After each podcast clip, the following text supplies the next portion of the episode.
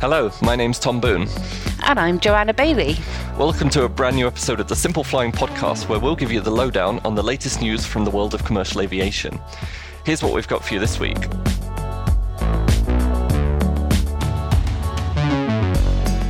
Coming up today, the Giant is back in Japan. Tom will tell us all about its return, while I recap the highlights from my recent conversation with the founder of Boom Supersonic. I'll share some news from Lufthansa and its cargo operations, while Joe looks at an interesting South African airline with big expansion plans. Finally, Tom will share his behind the scenes peek at the new Terminal 3 for Frankfurt Airport. So now you know what's in store, let's get on with the show. And I know we always joke about the A380, but I actually have some genuinely exciting A380 news that I think people will be interested in this week. Um, okay. and that is that um, it's not one of these like tenuous, like, oh, I found a reason to talk about the A380. This is actually news. Um, ANA or All Nippon Airways, whatever one you want to go with, they've finally confirmed that the A380 is coming back. And what I mean by that is to regular scheduled flights because since the start of the pandemic, we've had lots of um, charter flights, uh, so called flights to nowhere, and we've also had uh, a couple of non regular scheduled flights to Hawaii last summer. But let's have a look at what's happening. So basically, from July 1st, the A380 is going to be back flying for the carrier. Um, as has always been the case, it's only going to fly from Tokyo Narita to Honolulu and back. Um, don't expect like a huge A380 timetable right away, though. For until at least the start of the October timetable. Um, and bear in mind that's several months away, maybe half a year away, whatever. So um, could change before then. Um, but as things stand, until at least the end of the summer timetable in October, there'll be a flight on a Friday and a Saturday. Um, NH184 is going to leave Narita at um, 8:10 in the evening and then land in Honolulu at 8:45 on the same day. So nice little bit of time traveling there for any uh, passengers on that flight. And the return obviously um, leaves at 11:35 and then re- uh, um, lands at 2:50 the next day. Um, so what does this mean? This means that only one A380 is really needed um, because of the, the time to fly to Honolulu and back is less than 24 hours, although you get confused with the timings of uh, the flights with the dateline. Um, what I find interesting is that I don't think um, ANA will just take one A380 and leave the others in storage, and that's because throughout the whole pandemic, um, uh, they've been flying the two that they had at the start of the pandemic. You know, just if you just look at charter flights in 2022 alone, uh, the blue one, uh, Lani, uh, which is the oldest one, that's done four charter flights so far this year. Um, Emerald Green called Kai has done 11, and the brand new Sunset Orange one has done a single flight since it was delivered from Airbus because Airbus basically delivered it, I think, in um, 20, late 2020 on paper, but then. But it um, didn't leave Toulouse, yeah, did it? It didn't leave Toulouse for another year until like October mm. last year. Um, so it flew to Japan and it's done one flight since then. So I kind of if I had to put money on it, I would put money on the blue and the green one. Um, being used for these Honolulu services and maybe the Sunset Orange one being saved, but who knows? Maybe they'll want to use the nice new one um, and finally finally get it out of the box. Um, it's quite interesting because um, you know the reason the A380 was taken off the route was because border closures meant that no travelers were on this um, on this um, trip, and it's uh, mainly um, for tourist traffic. Um, I did look at the numbers, and they've got quite a bit of competition on the route. So Hawaiian Airlines uh, flying several times. Um, Japan Airlines, their big rival, is also there, mm. as well as Zip Air Tokyo. Um, yeah, of course. Yep, and you've also got United Airlines, although they're a code share partner with ANA, so that's less mm. competition the, than More the others. Complementary. yeah, exactly. But it's, it's quite interesting because basically the idea of getting the the free A380s was that they would only operate this route and it would allow them to um, fly from Honolulu to Japan and back or Japan to Honolulu and back twice a day with the Airbus A380. This was mm. going to um, because if you look at the numbers during the summer of 2018, um, ANA operated 15% of the seats available between Japan and Hawaii. And with these A380s and the full schedule, they were meant to up this to 25%. So be interesting to see because, you know, like right now it's just two a week rather than two a day. So that's still, they've still got quite a build up to go. And it'll be interesting to see how far, how far they do go. Mm, definitely. And uh, it would be a shame if they didn't go back to the regular kind of um, multiple yeah. flights a week because well, um, it's going to have too many A380s and that's, yeah. that's sad. yeah, I mean, uh, I don't see the A380s being sent anywhere else anytime soon, but you know, we did mm. see Willie Walsh earlier this week saying that IATA now expects the full recovery in 2023 as opposed to 2024. So mm-hmm. some hopeful signs there. I know I've already done more flying this year than I did in the whole of 2020. 2021. So yeah. things are looking up. Definitely, definitely. Well, I wanted to look up um, a bit further ahead into the future um, because I had the opportunity to meet the founder and CEO of Boom Supersonic, oh, um, oh, yeah. a guy called Blake Scholl. Um, if you haven't heard of Boom Supersonic, this is the Denver based startup looking to bring back supersonic travel for passenger planes. I would say, if you um, haven't heard of Boom Supersonic, are you really reading Simple Flying? yes. so, their first passenger plane will be the Overture um, which is scheduled to begin flight testing in 2026 with a view to entry into service in 2029. And amazingly, despite everything COVID, the supply chain issues, and now, of course, the war in Ukraine everything remains on track for that entry into service date. We'll have to see how it plays out over the next sort of uh, five or six years, but at the moment, it is looking like the end of the decade we'll see supersonic travel back for the first time in 50 years, which is very exciting. Um, at the moment, they haven't got an, an Overture, of course. They rolled out the XB1, which is mm. the one third size prototype. It's the kind of demonstrator for all the technologies. That rolled out in 2020 and has been undergoing ground testing ever since. And actually, they're already 80% of the way through everything they need to do on the ground. So they've had the engine spooled up, they've been doing taxi tests and things like that. Um, and it will be in the air by the end of this summer, I should think. So, very, very exciting times. Obviously, there's a long way to go, but plenty of things are happening already. And the company recently announced they're going to be opening their super factory, as they call it, in Greensboro. Mm. Um, and we'll be breaking ground on that later this year. And this will be the heart of the production for the first overtures. Um, so it was really exciting to talk to Blake about how everything's been going and what the roadmap is from here out. But I had to ask him, you know, why now? Why supersonic? Do we really need it?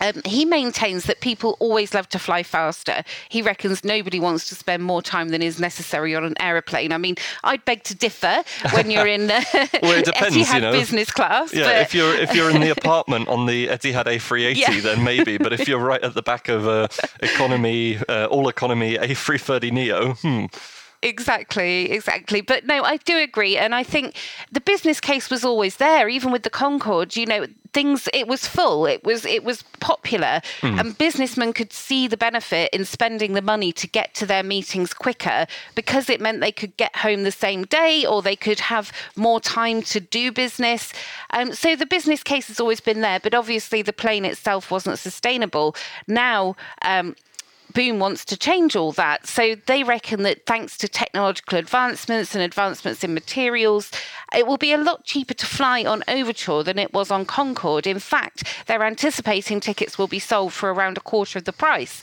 That means that we'll be in hmm. the realms of normal transatlantic business class tickets. You know, the same way that most business people fly across the pond, um, they'll be able to pay that same amount of money, but to get there at half the half the in half the time, uh, twice the speed.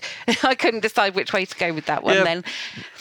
You got there in the end. I got there in That's the end. That's all that matters.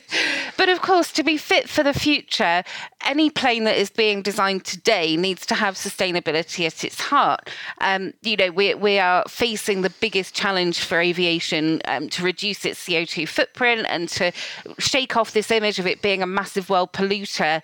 And as a firm, Boom Supersonic has promised to be completely carbon neutral in all its operations by 2025, which is some time ahead of most others. So that's a really good sign. Hmm. But most importantly, of course, they're designing the plane itself to be sustainable sustainable. Every single bit of material that's used in its production will have a strategy built in for recycling at the end of its life. And that's even before they started building the first plane.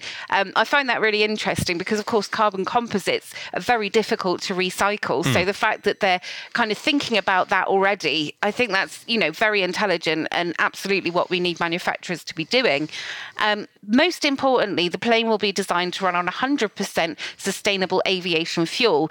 Obviously, there's a lot going on with SAF right now and lots of talk about it. And one of the biggest problems is there just isn't enough of it. And what there is is so expensive, mm. airlines just can't survive on, you know, trying to run their planes with more SAF. So we had a really interesting talk about this and how Boom is working to stimulate the market and ensure that there is enough SAF available when the Overture does start to fly. Um, so they're partnering with various suppliers. They recently announced a partnership with a company called Prometheus. Um, these guys are the supplier of the third generation SAF. I'm not entirely sure what generation one and two were, but this is sustainable fuel produced by carbon capture technology. Um, so, from my very basic understanding, please don't write in if I've got this entirely wrong. It involves using green please electricity to produce liquid fuels using the carbon that's already in the atmosphere. Hmm. So, by that nature, it's entirely replenishable, um, completely sustainable. And Scholl noted that because solar power is getting so cheap now, um, it's actually eventually going to be cheaper to produce this type of sustainable aviation fuel than it is to produce fossil fuel. Hmm. Um, you know, of course, that's you know, I, I, can't say whether that's true or not because I'm not an expert on SAF, but I have asked our sustainability journalists to have a look into it. Um, and hopefully, we'll be able to produce some commentary on that soon. But really interesting, I thought. I'd not heard of carbon capture being used to produce SAF. And if, the, if this does have truth to it, it's really getting over a massive hump for the entire industry. So, mm. you know, really good that um, a company like Boom is putting its money where its mouth is and supporting that. Mm. Um, but finally, on this topic, there's of course the question of the noise and specifically the sonic boom itself. Um, as we know, that was one of the reasons people loved to hate Concorde um, and one of the reasons it could never go supersonic over land. So, in terms of general noise, the Overture is apparently being designed to already exceed the most stringent noise regulations. So, it's kind of trying to get over that notion of windows rattling as the Concorde comes into land at Heathrow, you know, mm. um, and will be a, a normal volume airplane when it arrives at airports. In terms of the boom, his plan is to make it where people can't hear it for now. So it will be over the ocean, um, which is, of course, the same strategy that Concorde used. Mm. Eventually, um, they do want to be able to fly supersonic everywhere. And there is technology in the works that will eliminate the sonic boom. Um, although Blake did admit it's not there yet and it's not accelerating as fast as he'd like. But eventually there will be an Overture 2, which will employ um, boomless supersonic operations and we'll be able to fly supersonic everywhere. But even over land, even at subsonic speeds, it's around 20% faster than the planes we've got today. So it's still going to provide very rapid transport. And uh, yeah, I'm really looking forward to seeing it coming to fruition. Mm. Well, I know Lufthansa is certainly also looking at making um, SAFs from thin air, so I think there must be some substance to that. Um, speaking of Lufthansa and future planes, I wanted to talk about Lufthansa's big deal this week. Um, because you know we had their quarter one results last week and their AGM this week, but I think the really interesting thing was um, not either of those, but the fact that Lufthansa placed another big order with Boeing. So I'm going to briefly talk about the less exciting bit. Okay. Um, as far as I'm concerned, uh, maybe other people would find it more exciting, but um, you know, um, Lufthansa is taking um, an extra seven uh, 787-9 passenger aircraft to kind of compensate for the delay to the 777-9 um, because obviously you know earlier this week um, or not even this week um, recently boeing said the whole program's delayed and that's creating implications for several airlines um, around the world but the thing that I, we, I mean, we discussed that on last week's podcast, so I won't really dive into that too much. But the thing I found really interesting was that Lufthansa actually ordered seven Boeing 777X freighters. So, um, you know, they're now the third cu- uh, customer for this. Um, Qatar Airways launched the product with a firm order earlier this year, and then Ethiopian Airlines made a memorandum of understanding. Um, so Lufthansa becomes like the second airline to really go for it, but the third to say we want it. Um, what I find really interesting, though, is that Lufthansa is really de- um, developing its sing- uh, its um, cargo fleet in a single way. So you know, before it had the MD-11s and the 777 freighters. Um, they do have the A321 freighter capacity, but I'm kind of not including that in this because they're technically operated by Lufthansa CityLine.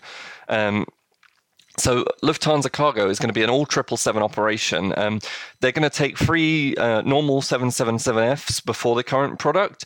Um, one of these is a second-hand one, which could come as soon as July, but the remaining two aircraft are going to be built as new from Boeing and you know, we know Boeing has capacity to do this because they said they were going to pause 777X productions, um, which would give them more capacity to build freighters. Um, so I guess that's a win-win for Lufthansa. Um, in terms of the freighters, you know, the 777X, Lufthansa is expecting to get the first one in 2025. That's the passenger Dash 9.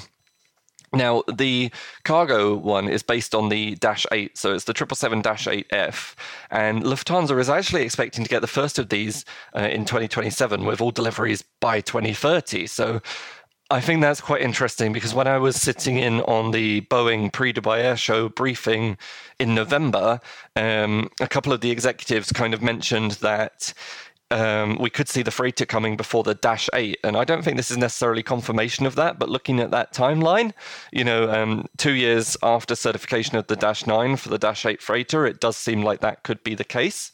Um, I also found it interesting because, you know, I think this, this deal is, you know, it's not the biggest deal, seven 777Xs, but I think it's um, a big win for Boeing in terms of what it means you know, recently we've seen some high-profile customers switching to Airbus. You know, Singapore Airlines was uh, flying the uh, 747 freighters, Air France the 777 freighters. They've both gone for the A350 freighter, and you know, it wouldn't be absolutely wild to see Lufthansa going for the A350 freighter because yes, they've got the existing 777 freighters, but they also do have an existing A350 passenger fleet. So you know, there's likely going to be some lots of cross compatibility for that. Um, I think it also shows that you you know like we've had a lot of um, rhetoric from some airline CEOs that the delays to the Boeing um, 777X program are essentially getting ridiculous at this point. Um, I'm not going to say they are or they aren't, but I think this clearly shows that Lufthansa is still completely behind the 777X because, you know, if they weren't happy about their passenger aircraft being delayed, why would they go and place an order for the same type as a freighter? Um, so I think that that's quite a sort of big impactful order for Boeing, even though it's not huge. Um, in terms of the freighter itself, you know, it's going to have a range of 4,410 nautical miles, which comes out roughly 8,167 kilometers, and it's going to be able to carry a payload of 118 tons. So this gives the passenger, uh, the aircraft, a similar capacity to a Boeing 747-400 freighter, but it uses 25% less fuel. Um, Lufthansa also mentioned that the plane can take 17% more cargo by volume than the existing 777 freighters. So it seems like a win win in my books. Mm, definitely. I'm excited to see it arrive. And I think. Uh, I will yeah. be too. I will be there with my camera. Both sorts of 777X flying into Frankfurt, which will yeah. be exciting. So, uh, yeah, good luck to them. Mm. Let's hope Boeing can stick with its timeline now. Who knows? So I wanted to talk a little bit about an airline that we I don't think we've ever mentioned on the podcast actually, um, and it's Cemair, which is um, a privately owned airline operating in South Africa. Uh, they're based out of OR Tambo Airport in Johannesburg, and they operate a fleet of just 13 aircraft, all from the CRJ and Dash 8 families. Um, so they actually did a little podcast with our friend John Howell from Aviadev this week um, that I found really interesting, actually, because they talked a lot more about the state of the industry in South Africa and beyond, um, as well as some really exciting expansion plans for the airline itself. Um, so to set the scene, obviously the pandemic has been incredibly disruptive in South Africa. Um, prior to COVID, it supported 364,000 jobs in the country in 2019. But of course, all the disruption that's been going on um, meant about 80% of those jobs were either put on ice or furloughed or otherwise at risk. Um, however, there are some green shoots of hope emerging. Um, since last August, the CEO of the airline, who is a chap called Miles van der Molen, says that the recovery has been pretty much sustained. There's been the occasional pullback, but nothing too severe. Internationally, there are still some restrictions that can be a bit inconveniently, but inconvenient. But domestically, there aren't any, of course.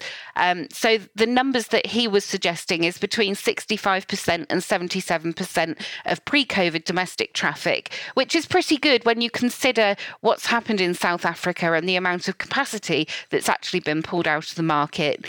Um, the CCO, who is a chap called Paul Boats, um, said that actually you're also seeing a new kind of um, confidence in the travellers that are booking flights as well. So there was at one point a trend of booking just 24 hours before the flight's departure because people were so uncertain about whether the flight would take place or you know whether they'd be able to get a refund if it didn't. Now it's moved out to about 10 days, almost two weeks, which is still a fairly short booking window, but it does show that things are moving in the right right direction.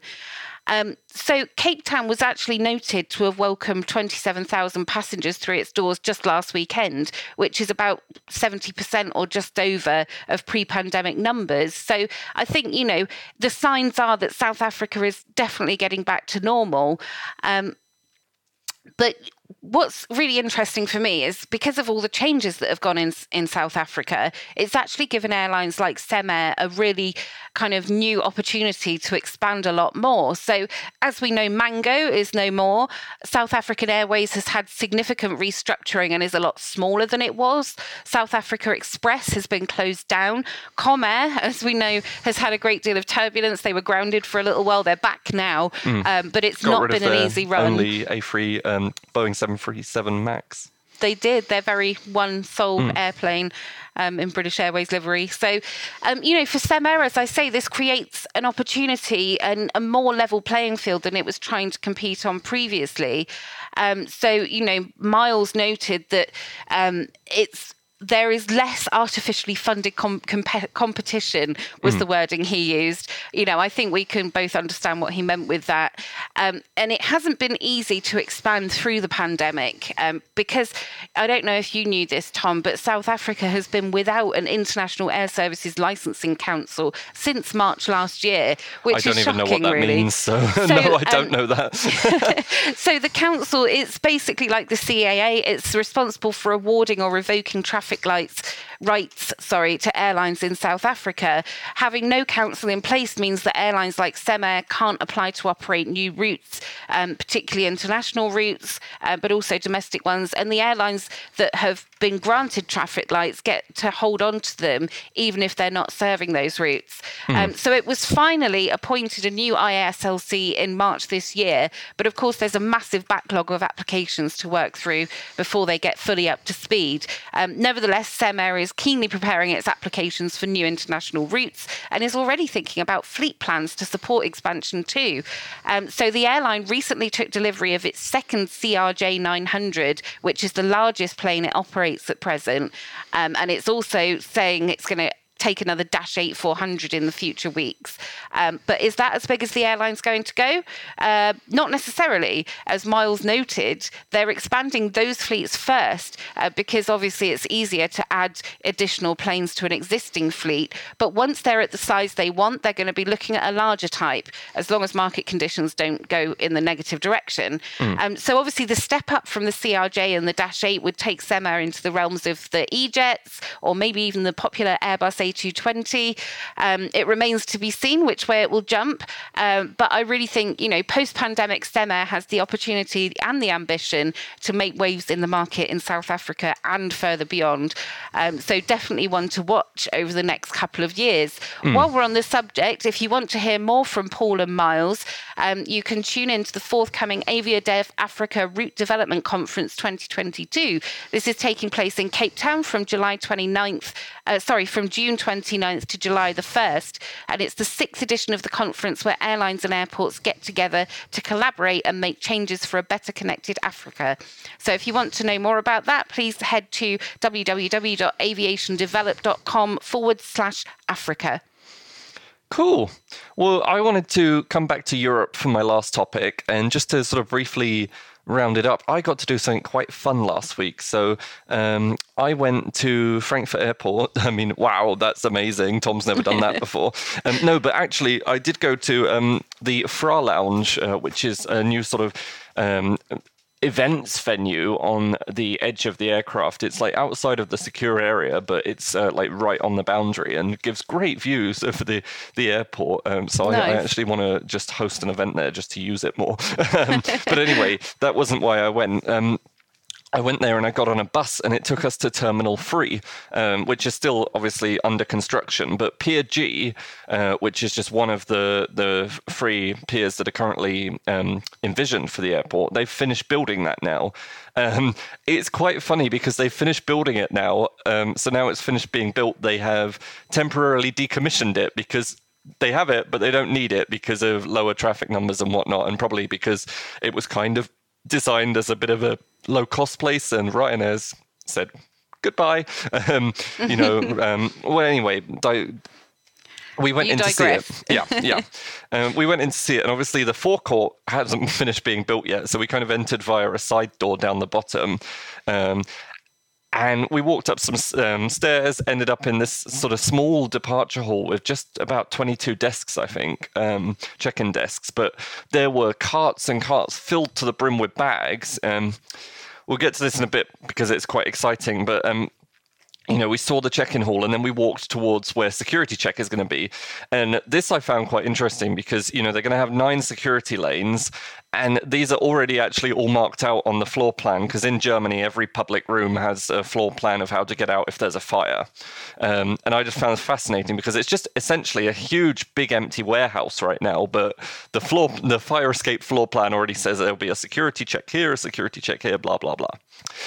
Anyway, so we went through security without going through security because it's just a big empty hall.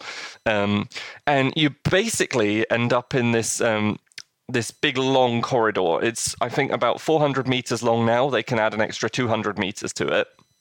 And right now, you kind of end up in a wavy duty free area. It's not as bad as Stansted, where they force you to walk through the whole duty free shop before you can even enter the sort of departure lounge. Um, you know, I think you can kind of go left or right if you want to. Um, but you know, you walk past that. Obviously, there's no shops there yet because it's not going to open until at least 2026. They can bring it forward, but you know, to put everything into the airport, uh, into the terminal, it's going to take 12 months. So they can't do that right now. Um, but we kind of continued on. Uh, we got to the gate areas, and obviously they don't have any jet bridges. So what they have is kind of like a Stansted situation where you just walk out across the the apron to the aircraft. Um, they have a mix of Schengen and non-Schengen gates. Uh, so halfway down, there's a passport control because Germany checks people in and checks people out. Um, what I found interesting though is these gates in the middle. They've kind of constructed them in such a way that they can open and close doors to uh, mix them between being a Schengen gate and a non-Schengen gate. Um, after that, you know, um, you arrive. If you're a Schengen passenger, you end up in the departure lounge because they can mix, uh, and you've got to find your way to the departure bit. Uh, if you're non Schengen, then you are directed upstairs to the arrivals flow. Um, what I was going to say actually is um, Schengen departures, they only have um, six desks right now. Two of them are for e gates, and the rest are for all other passports. And just given the experiences I've had over in Terminal 2, I think if there's lots of non Schengen flights departing all at once, that's going to be horrible. Um, the good news for arriving passengers is that there are much more Schengen uh, visa or Schengen passport, non Schengen passport gates. God, where am I going? Um, for all of these people once you go past that, you know, you've got to walk down corridors. It's like Terminal 1 and 2. If you like Terminal 1 and 2 with the endless corridors, you're going to love this this airport too. Um, it's essentially one long corridor with no travelators. Um, they go, they're kind of going um, for the look and feel of, I think, is German urban living. Um, oh. Uh, German urban lifestyle, sorry. And basically, what that means is there's a lot of concrete and not much else. Um, I Good think they are going to be adding some more decoration, but I think it's going to stay pretty concretey. So um, Fairly brutalist. yeah. Um, but anyway, once you have gone past passport control, you then mix with the Schengen arrivals and go down another long corridor and down an escalator, and you arrive in the baggage hall, which right now only has three bags, uh, baggage belts. The other thing I found really fascinating was that they were testing the baggage system on the day that we visited, and I'm not sure if this is coincidence or if they planned it so we had something to look at. Um, but it's quite interesting because you know if you ever thought the bags get put into the baggage system when arriving and then get directed to the belt, this isn't the case here. You know they get driven right to the belt and then just put on it um, straight away. Um, but for the departing bags, it was fascinating because there were people upstairs. We went back up to the check-in area, and um, there were people at every single check-in desk, but they weren't putting them through as you know, like when you're checking in at a normal airport, there'll maybe be one bag from this desk and then one from that in like 20 seconds. They were doing bag, bag, bag, bag, bag on every single one, essentially Wow. flooding the system with bags, and it was just insane to see how many bags there were here, there, and everywhere. Um, but you know, I have so much more to say and not so much time to say it. So if you are interested in sort of seeing some pictures inside the terminal and reading a bit more, do check out our article on simpleflying.com. Definitely. Um, very interesting. Thank you, Tom. Uh, well, I think that's all we've got time for on today's podcast. We hope you enjoyed it and welcome any feedback at podcast at simpleflying.com. For more great content, you can visit our website at simpleflying.com or find us on social media. Simply search for Simple Flying. If you enjoyed this podcast, please leave us a rating on your favourite podcast player. Thanks for listening. Bye.